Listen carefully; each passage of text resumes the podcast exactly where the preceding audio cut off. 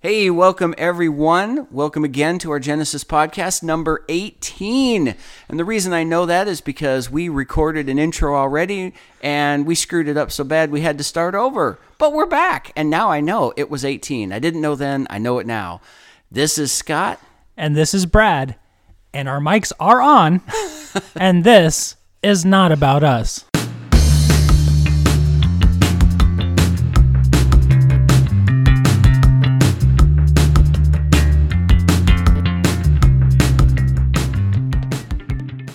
All right, so we are back, and Brad's right. Our mics are on this time.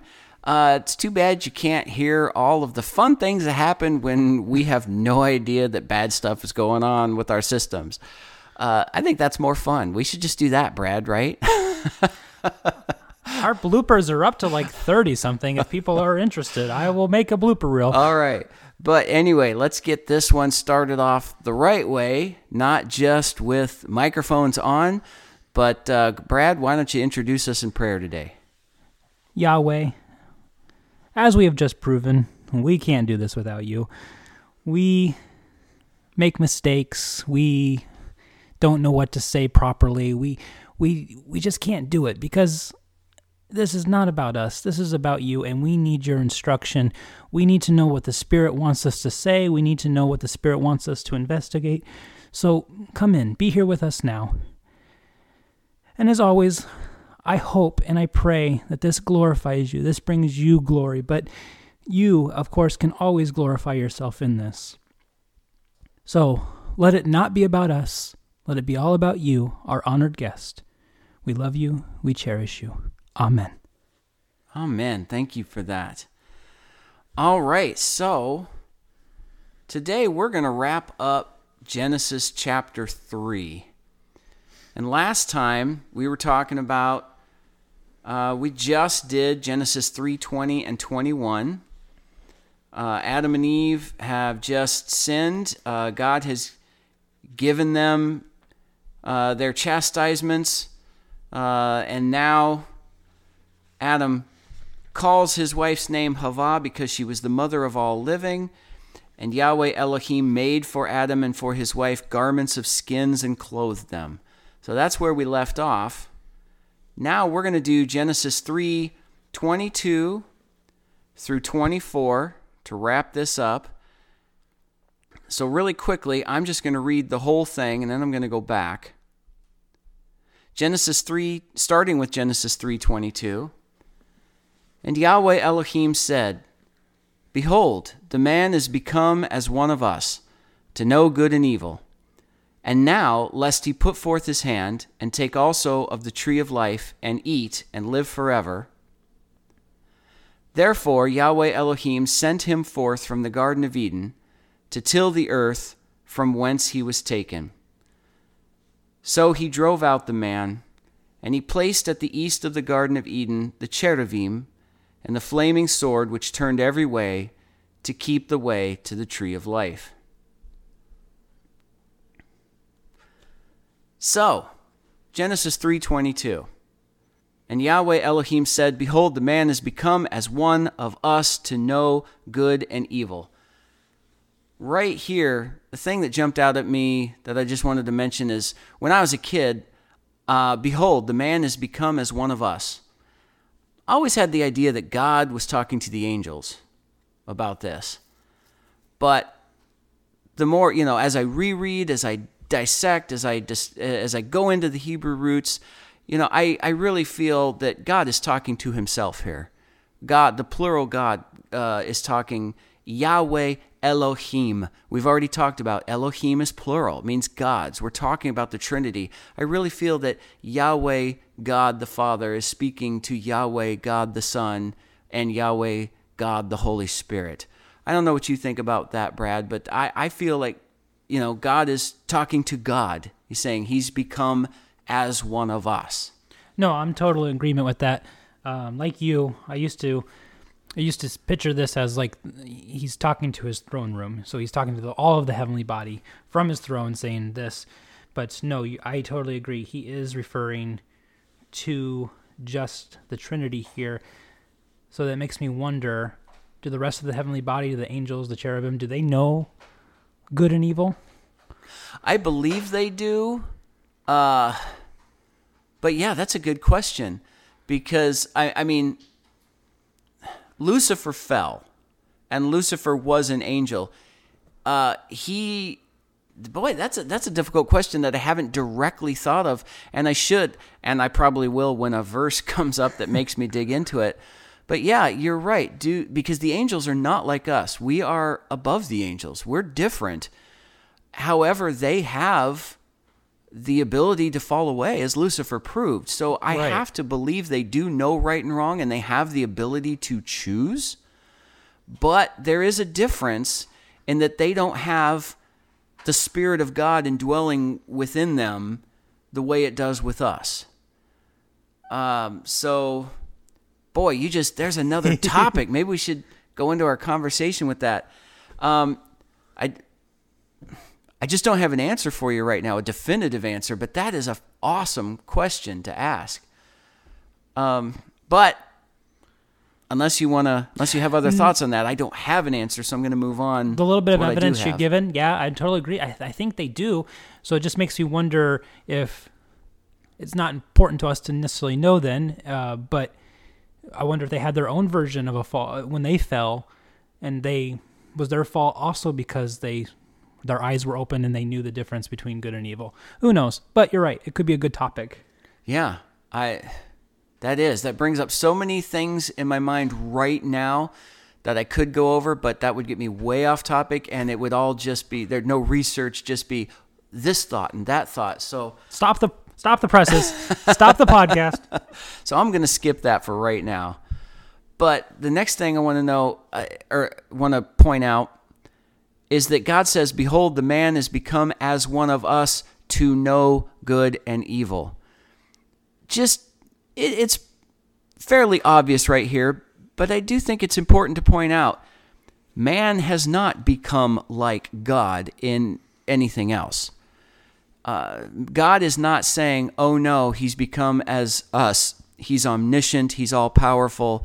Uh, he's saying he has become like us in this specific regard to know good and evil.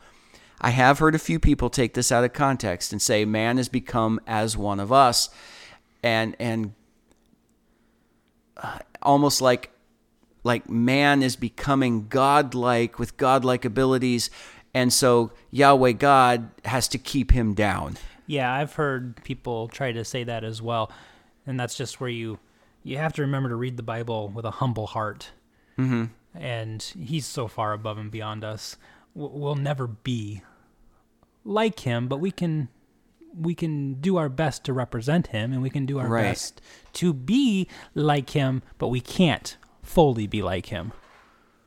So, and the reason I want to bring that up is because there's a. Uh, now, this isn't an absolute perfect definition, but uh, I want to bring up for a second uh, Satanists versus Luciferian. Now, Brad, do you know what the difference is? Do you know really what a Satan, a Satanist versus a Luciferian? You know what the difference is? No, I guess I don't. I Okay. would. So, in a nutshell, and it doesn't have to follow these lines perfectly in every way, but a Satanist essentially is someone who says, Satan, uh, ruler of the underworld, death, destruction, you know, hell, murder, rape, fire, torture, I'm on board. Yeah, uh, Satan is a bad guy. I know it. I want to be part of that. It's just, i this is the person who says, let's, let's do human sacrifice. Let's do all the evil that we want. Uh, we think Satan's you know, uh, a rock star and we're going to follow him. A Luciferian is someone who believes that there may be a God who created all, and there, there at least is someone who calls himself a God above all. But Lucifer was not kicked out because he's evil. Lucifer was kicked out because he's actually our friend.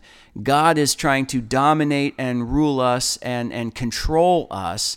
And Lucifer's actually our friend. And Lucifer is the one who's actually trying to help us. A Luciferian is on Satan's side, like a Satanist, but a Luciferian is under the deception that Lucifer is actually the good guy. Gotcha. So yeah, I guess I kind of had an idea about that, but not. And that's one of the reasons I bring it up here is because some people say that this verse is talking about these these Luciferians. You know, it this is kind of the way they see it is God is saying, "Uh oh, behold, man's becoming one of us. We've got to keep him down." And that's not what's going on here. God, this is God kicking man out of the garden right now is mercy. God knew that if man had access to the tree of life for in this state, he would live forever. I mean, it says right now, and now, lest he put forth his hand and take also of the tree of life to eat and live forever. So God says, if we let him continue to eat of the tree of life, he's going to live forever, and he's in this sinful, separated state from us. There would be less of a need or desire, or no need or, of or desire to return to God. If we could just live forever and be completely selfish, if we could, if there was no, no penalty for our sin, we could just be evil, hurt each other, for the rest of our lives and be completely separated from God in that state, a lot of us, most of us, possibly all of us, would not even try to chase Him. Yeah. And I'm reminded of another teaching I heard years ago that talked about the importance of blessing and cursing and being aware of what you're saying. Because the Bible says that what we bless is blessed in, in, in heaven, and what we curse is cursed in heaven. So when we bless something that should not be blessed, it is blessed. And if it's evil, it is blessed. And if we curse something that should not be cursed, but it's of God's, then a curse is upon that. And we have to be aware of what we're doing and use wisdom and, fo- and, and obedience and follow the voice and the will of God. And right here, God understands perfectly. He cannot bless man in this condition by allowing him to continue to eat of the tree of life because that sin, that evil will be propagated and allowed to continue on for all of eternity. He would have lived in, he would have lived forever or living would have lived forever. New word, I just made it up.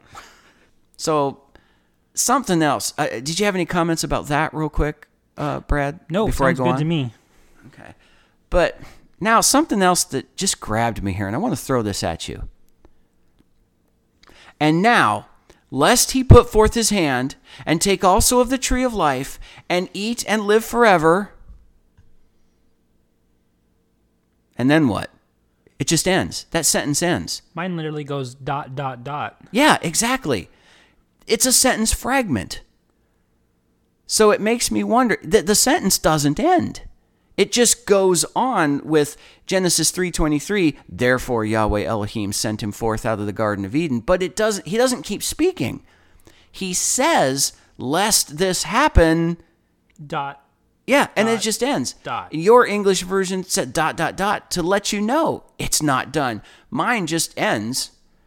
You know, it's got quotation marks around it, but then it, it just ends it makes me wonder what's going on. Now, again, we've said before, I'm not fluent in Hebrew, neither is Brad. I am starting to try to learn some very slowly. Uh, doubt that I'll ever be fluent and proficient, but I am learning about the language. And I have at least found out they have a very similar grammatic structure that we do. So this doesn't seem because my one of my first thoughts was how is how does this look in Hebrew? Is this just translate poorly in English? In Hebrew, is this actually a complete sentence? But in English, it doesn't work that way because of the translation, but I don't think so. I think in Hebrew, it's the same grammatical structure. So it makes me wonder why. What happened here? Uh, I mean, I know it's intentional. God put every letter in place. So this sentence doesn't finish. And if it's grammatically correct and there's no English error in the translation, What's the purpose of that? Because God is perfect in his purpose. Why did he stop talking? And I have some thoughts on that, but I want your answer first. Just, you know, what do you think? This makes me think about the mysteries of God. Um, there are some mysteries that God will unveil to us now. There are some mysteries that He's going to keep until we're with Him, and there's probably some mysteries that we'll never just we'll never know. And to me, this feels like this almost feels like a like a like almost like a tease. Like He's luring you to seek what was what what comes next. What what else was Okay. he, what other mystery was he going to unveil here that he didn't?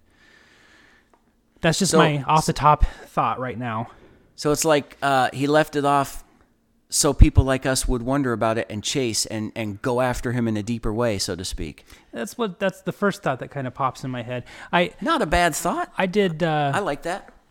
I did a I did a study about the the mysteries of God, and and they pretty much uh, said that there were three types of mysteries, uh, and kind of what I just summarized. But there will there will always be a mystery that we will there will always be something that God has that is His and can only be His. Mm-hmm. We will never be able to have the potential to know, and so it could just be something too. Right here, He's going.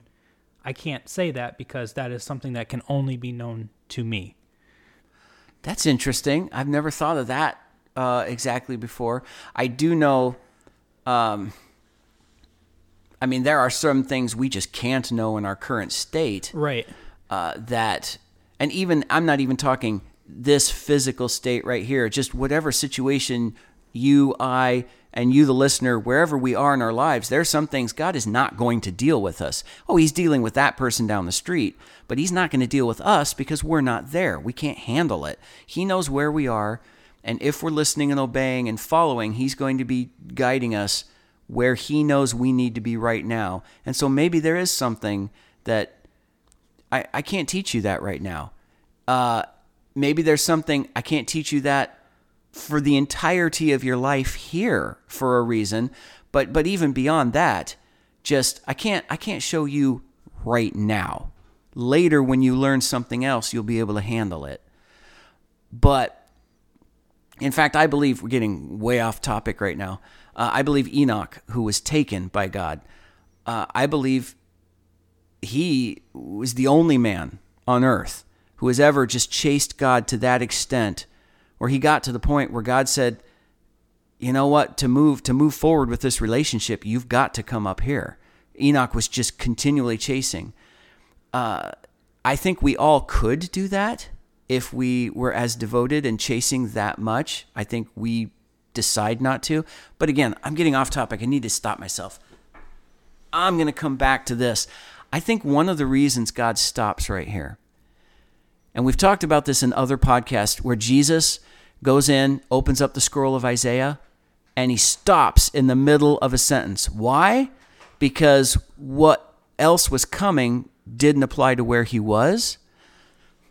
But I think that could be part of it. What else is coming has yet to be fulfilled, or something else is going to happen. But but I started thinking about that. Is it is it something that is prophetic? Is is is not going to happen here? But then I thought, no, God's kicking him out right now.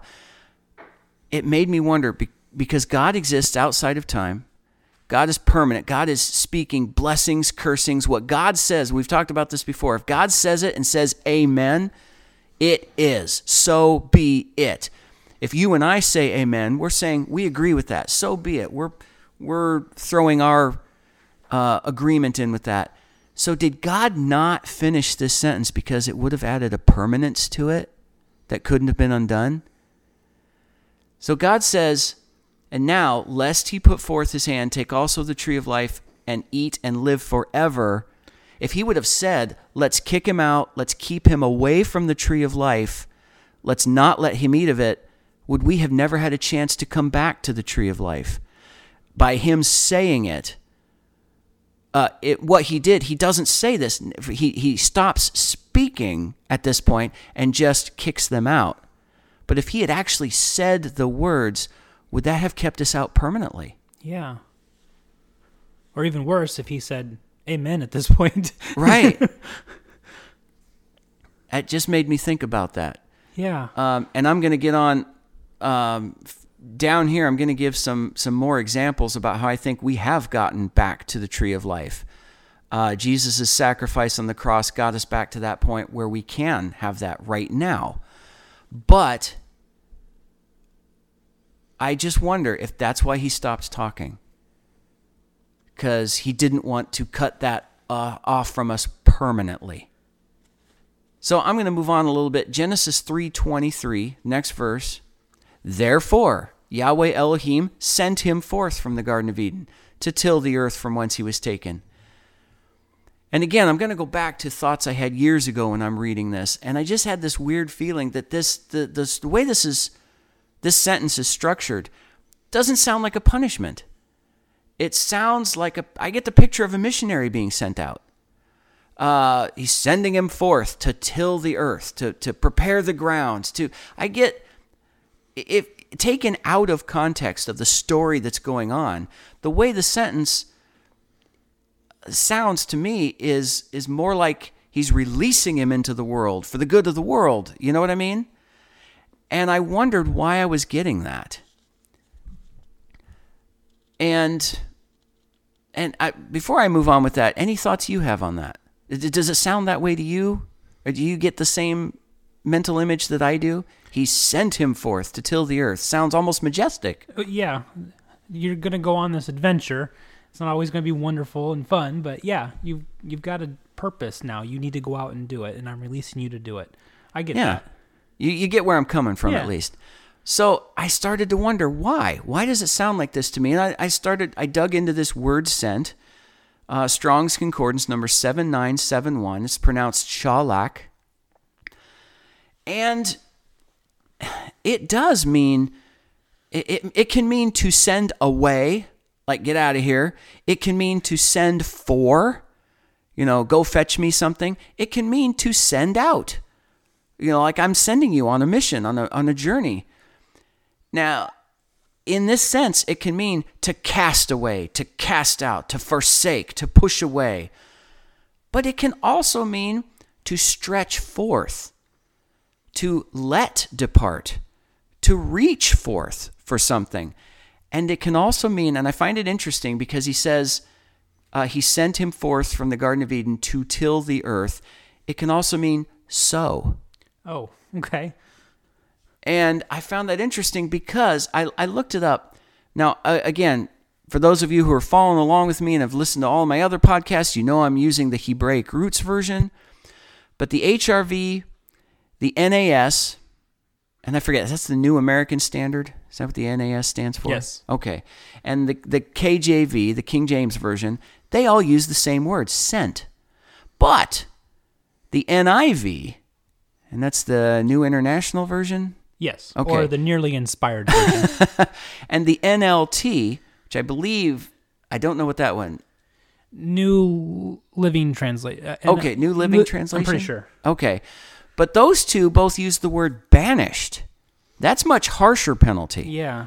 And we do see as we go on, Genesis 3:24 says, "So he drove out the man." So this is obviously a situation where he's kicking man out. But I started to wonder, is sent the right word? And and guys, I'm going to tell you, this is just really a gut feeling on my part. This is just me growing as a person and everything we've been studying from Genesis 1 1 to this point, and just kind of relearning Genesis and, and going deep. I think it's a little bit of both. I think I just get the feeling like this is a picture. Yes, Adam's in trouble and Adam's being punished, but God still understands the entire story. And someone told me one time that we can never disappoint God because he knows everything. He knows everything we're going to do. And I understand the sentiment. I disagree. We can break his heart. I think We, so too. we can cause him pain. But I get what he's talking about in that we can't do anything to catch him by surprise. Right. In other words, God knew the entire plan. And in one sense, I do see this statement as prophetic. I'm sending you out. Not just Adam, but you, Brad, and you, listener, and, and me, and everyone. God sent him forth from the garden to till the earth from where he came. This is in a piece, a, a sense of, guys, you've got a mission. It's a lousy mission because of what Adam did, and this is a punishment in the sense that you can't live in my divine holy presence anymore. But there are people hurting. There is soil to till. You've got to go out and you've got to do it. Uh, I think it's a part of that.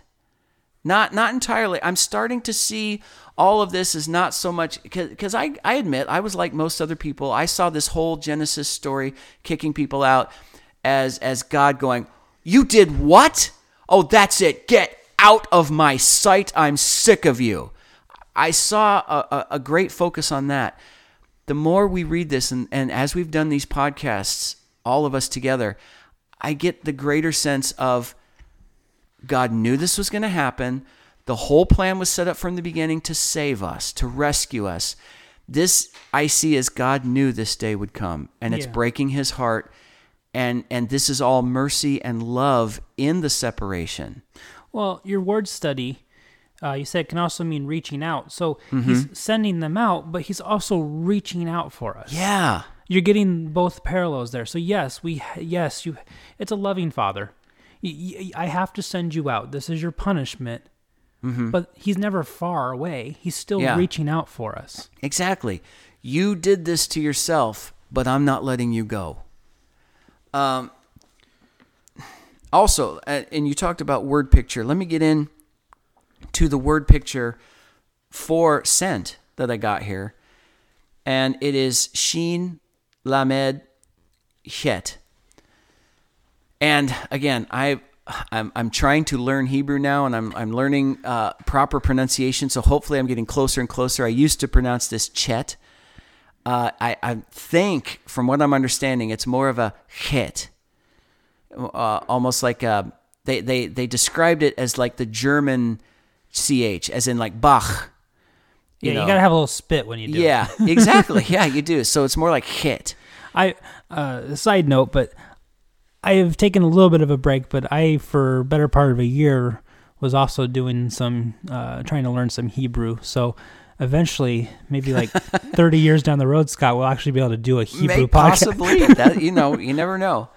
But these these letters together, the an interpretation I came away with to urge away from destruction and towards protection. Uh you know that that just spoke to me. This whole sent is is yes, Adam screwed up, and God has to send him out. But as we've talked about it before, I think the separation is mercy from God. Not letting Adam remain in God's manifest presence is keeping him alive. Not letting him continue to go to the tree of life is keeping him seeking God, keeping him continually wanting to get back to that loving relationship. I, I, I'm beginning to see more and more of this as not so much you screwed up, get lost, as as as as a broken-hearted father saying, "You screwed up, yes. I knew this day would come, and this is painful for me. But don't worry, I've still got you. This is this is part of the plan. I'm going to redeem you. This is going to be made right." And maybe he, maybe that helps explain why 22 doesn't have a full ending Mm-hmm. to the quote. Maybe because God knows that uh, if He doesn't do this, if He doesn't give us this mercy, He knows that He would have to do something Mm-hmm. worse or drastic or whatever. I don't know. He, only He knows, but that might help shine a little evidence on that too. And now, another thing I want to point out here he sent him out to till the earth. We've talked about this in previous podcasts that the seed, the certain, that the herbs of the field had not come up because, you remember this conversation, Brad? There was no rain and there was No not a man. man yet to till the earth. Now he sent them out to till the earth. Uh, so this is why I feel, you know, I think rain started closely after this. And along those lines, uh, have, you've seen the Passion of the Christ, have you not? Oh yes, One of the most awesome scenes in that one, and it, and it just gets me this day. I'm I'm going to try hard not to break up, but uh, when Jesus is dead on the cross, and the camera just zooms up into the heavens, and it's looking from down below, and suddenly it gets ver- very blurry. And the camera itself gets extremely blurry, and you're wondering what's going on. And suddenly you realize there's water on the camera lens, and that water falls off and a single drop. And it's just that image of putting you in the place of God who starts to cry. And and I know this is poetic and I'm not saying it's true to life, it's true to what happened, but it just feels like now rain started once man fell. And and I just want to throw that out there for the poetry of it, if nothing else. I'm not not trying to claim that's what happened. Man fell, so God started to cry, and that created the rain. That's not what I'm saying, but there is just a beautiful image here of this is when rain began. Wow. So, again, not saying that is that's what happened. You know, I'm not trying to claim that. It's just a, a pretty picture, or at least maybe not pretty, but but beautiful and caring. So now we get to Genesis 3:24. So he drove out the man. And he placed at the east of the Garden of Eden the cherubim and the flaming sword, which turned every way to keep the way to the tree of life. So I'm going to give you first, I'm going to throw out questions that I had about this years ago. And then I'm going to get into the answers to those questions. But my first thought reading this years ago was God drives out the man. Maybe not my first thought, but a thought. God drives out the man, but then he places a sword at the east of the garden to keep him out. Now, first of all, I was like, how could that keep him out? Because I was like, why couldn't man just enter the garden from the west or from the north or from, you know, from another direction? Why did God putting a, a guard and a sword at the east keep man out? I mean, imagine a 360 degree picture, Eden right in the middle, uh, and you just put one little piece uh, of defensive measures just to immediately to the right of that, looking at it from a bird's eye view. And I'm thinking there's 359 other degrees. Why can't he just enter from that direction? I so I couldn't figure this out. And also, why the east? You know, why did he place it at the east? It also says the flaming sword turns every way, but it doesn't say, it doesn't even insinuate that that sword covers every direction. It specifies the east. Why?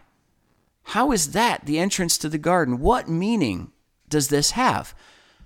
So, again, as I've said before, it's very good to study your Bible and ask these questions and honestly say, I have no idea. I don't know what the answer is, and to keep moving the answers will either come to you later or God will determine you don't need that answer right now.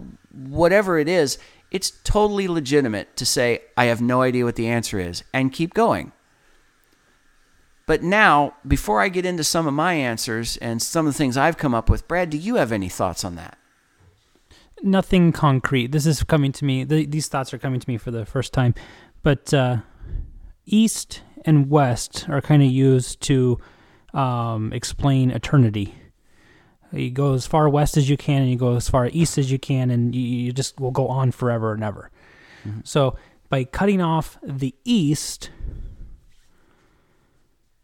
we're being cut off from that that direction of eternity.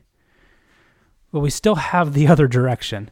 That's a good thought. So it makes me wonder if this is a this is a your your eternity is cut off here.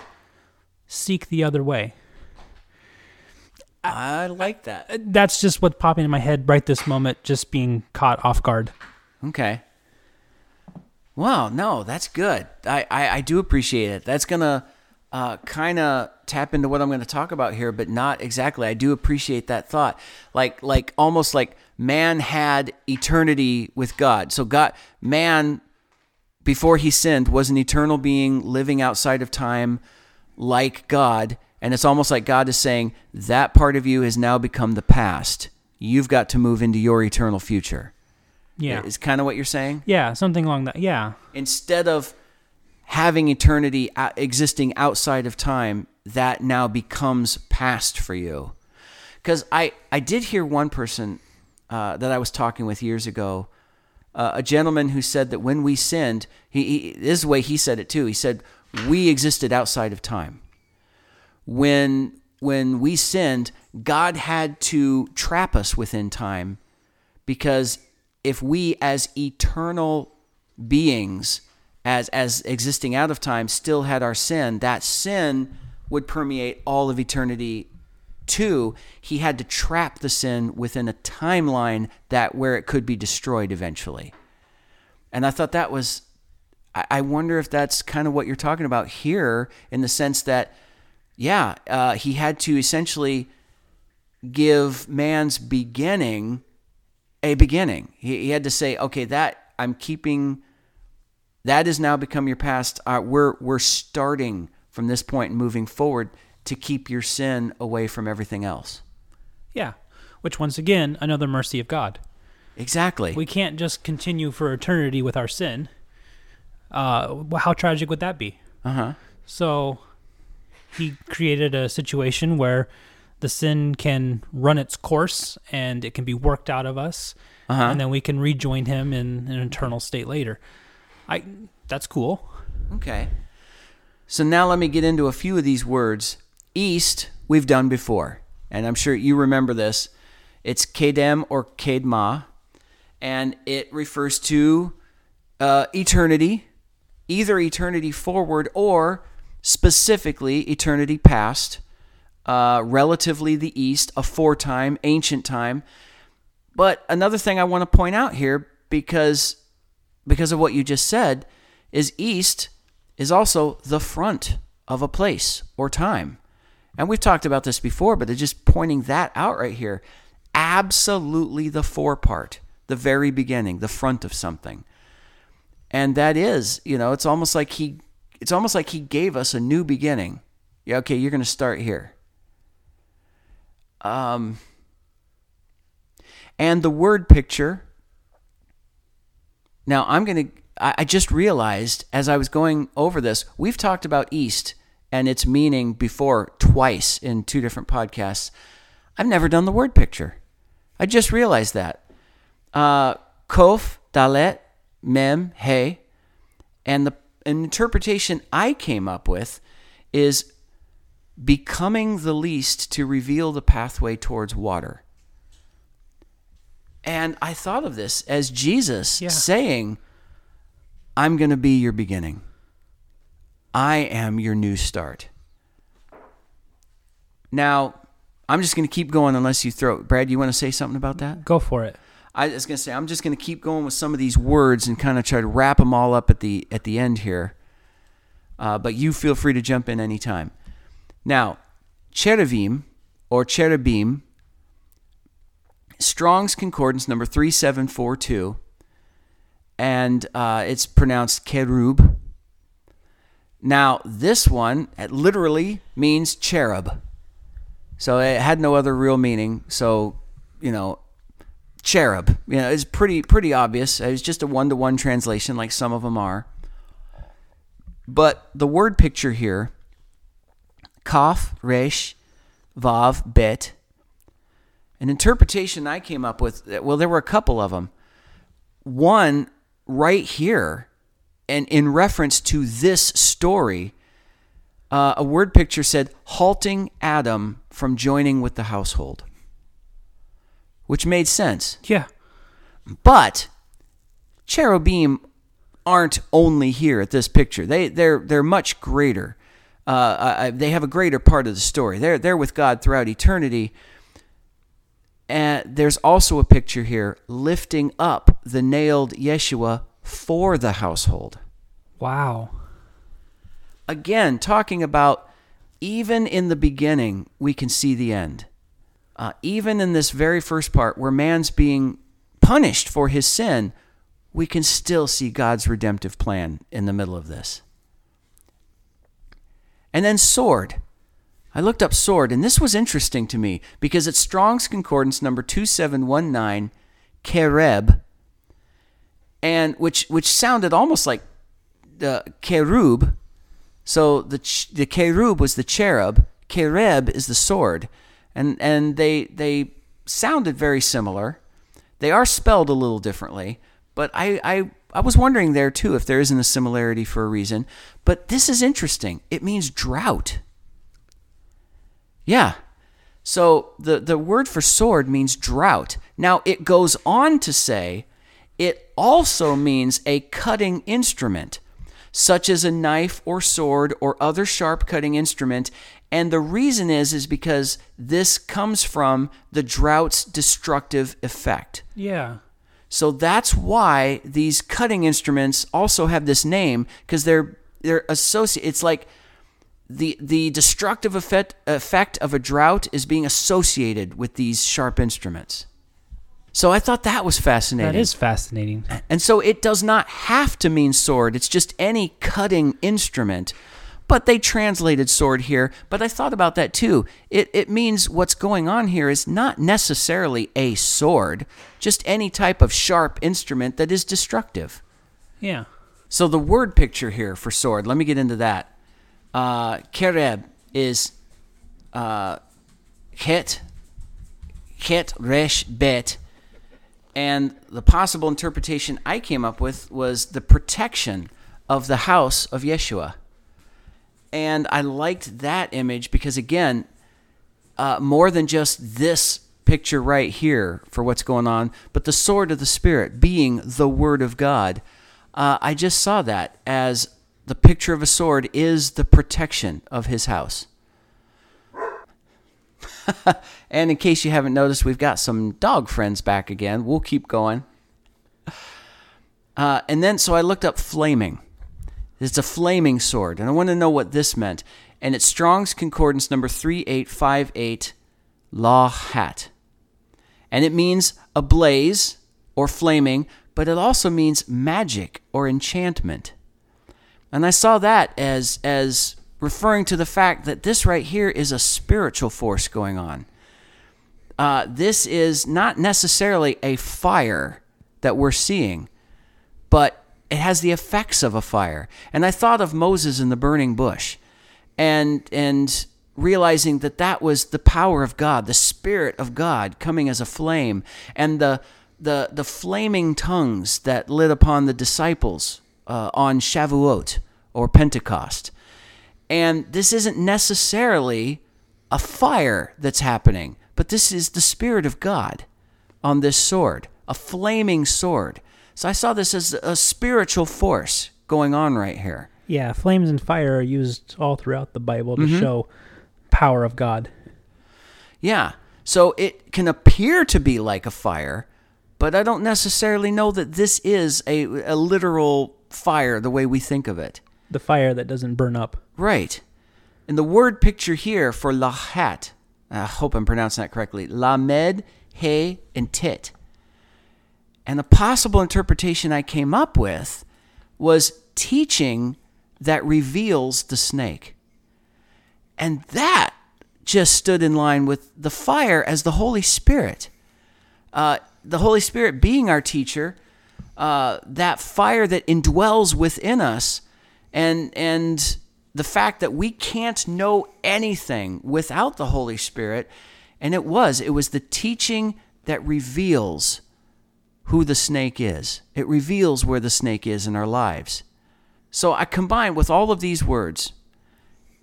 I want to go back to something else we had defined in a previous study about the garden, and that the word garden, as defined, means a fenced area.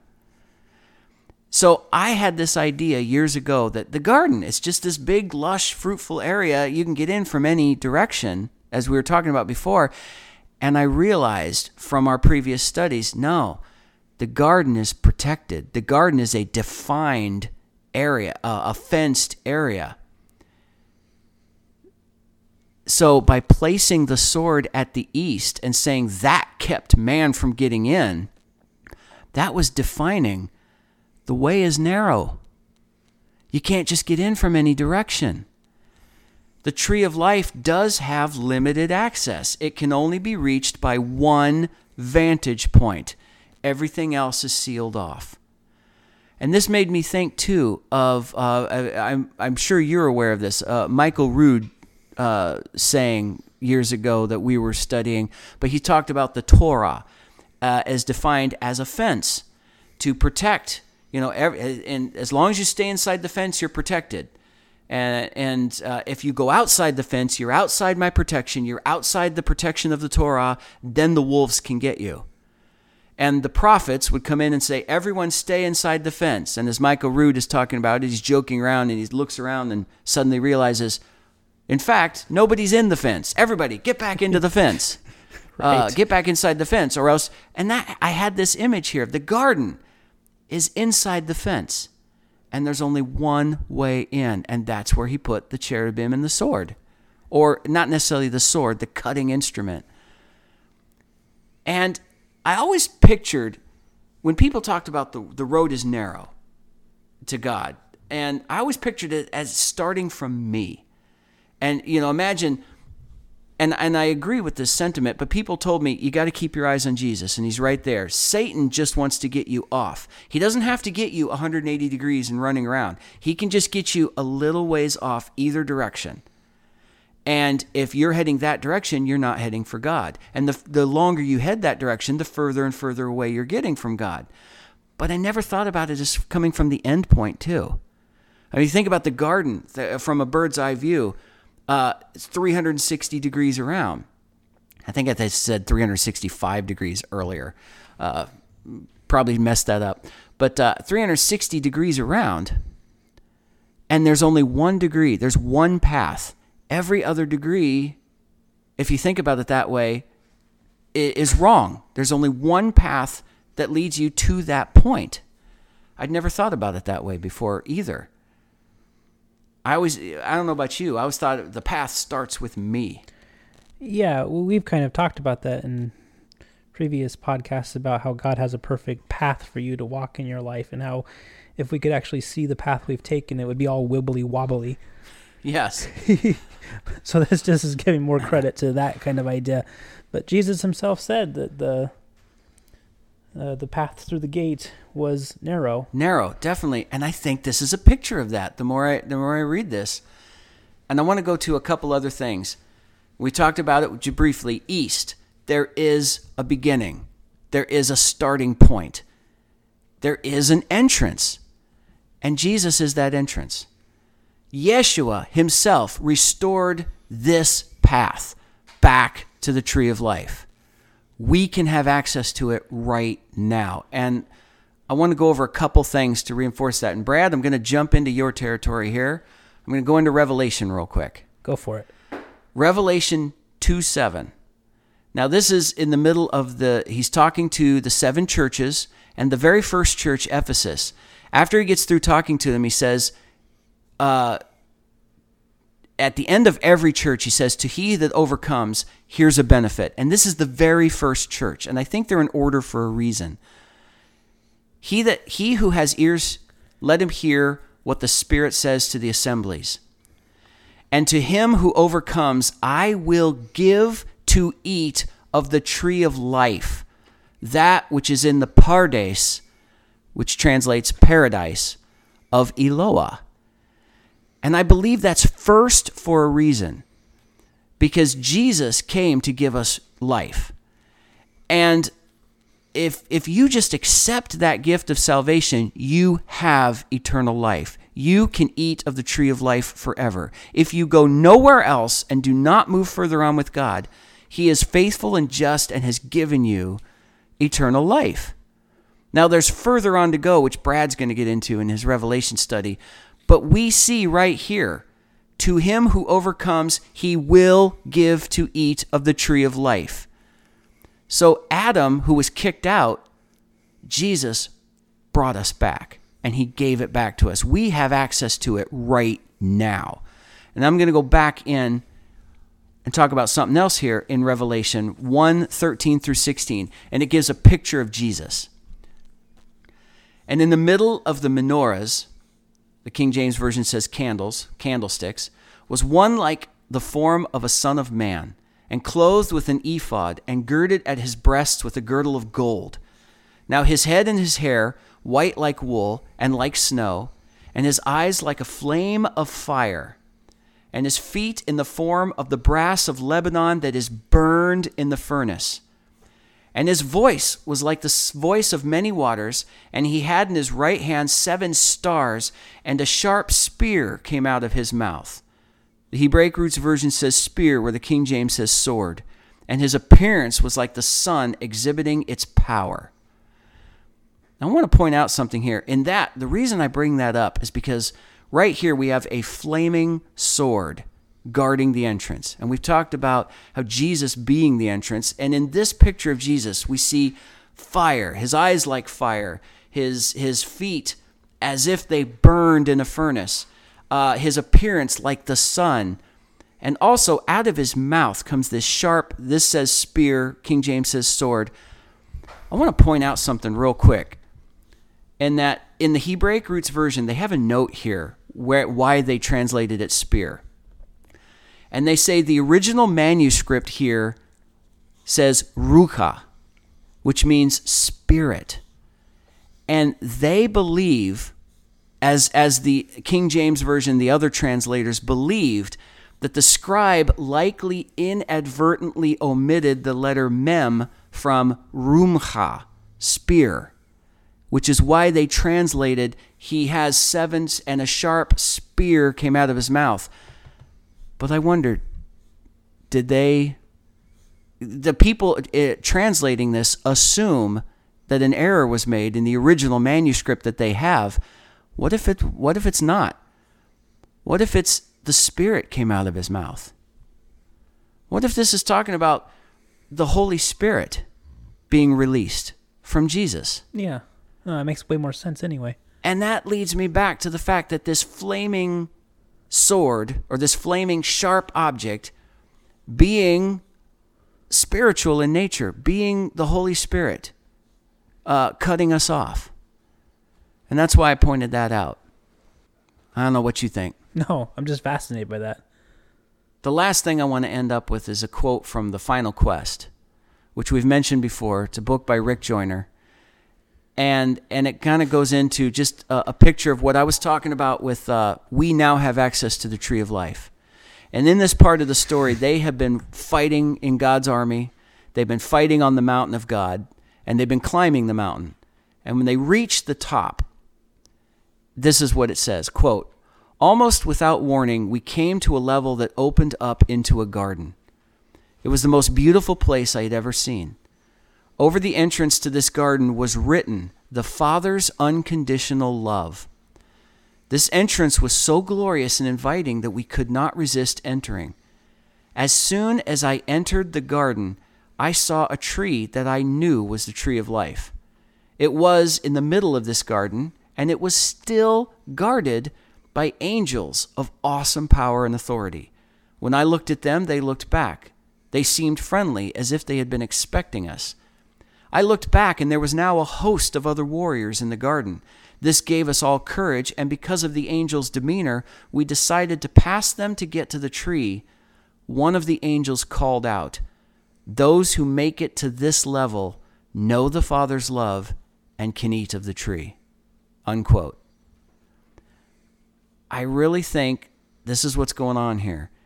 Adam got kicked out because of his sin. He's banished because his sin can't connect with eternal life and he, God doesn't want the sin to live forever. But once Jesus removed our sin individually, we've we have access to it with the Holy Spirit. The very spirit that is defending the tree now grants us access. Because the sin has been removed, we now have access to eternal life again. I like that. That's a beautiful picture, Scott. Is this a good time to wrap it up? We've finished Genesis 3. We'll be moving on to Genesis 4 next time. Awesome. All right. Well, then let's go ahead and just say, as always, this is Scott. And this is Brad. And this has been Not About Us.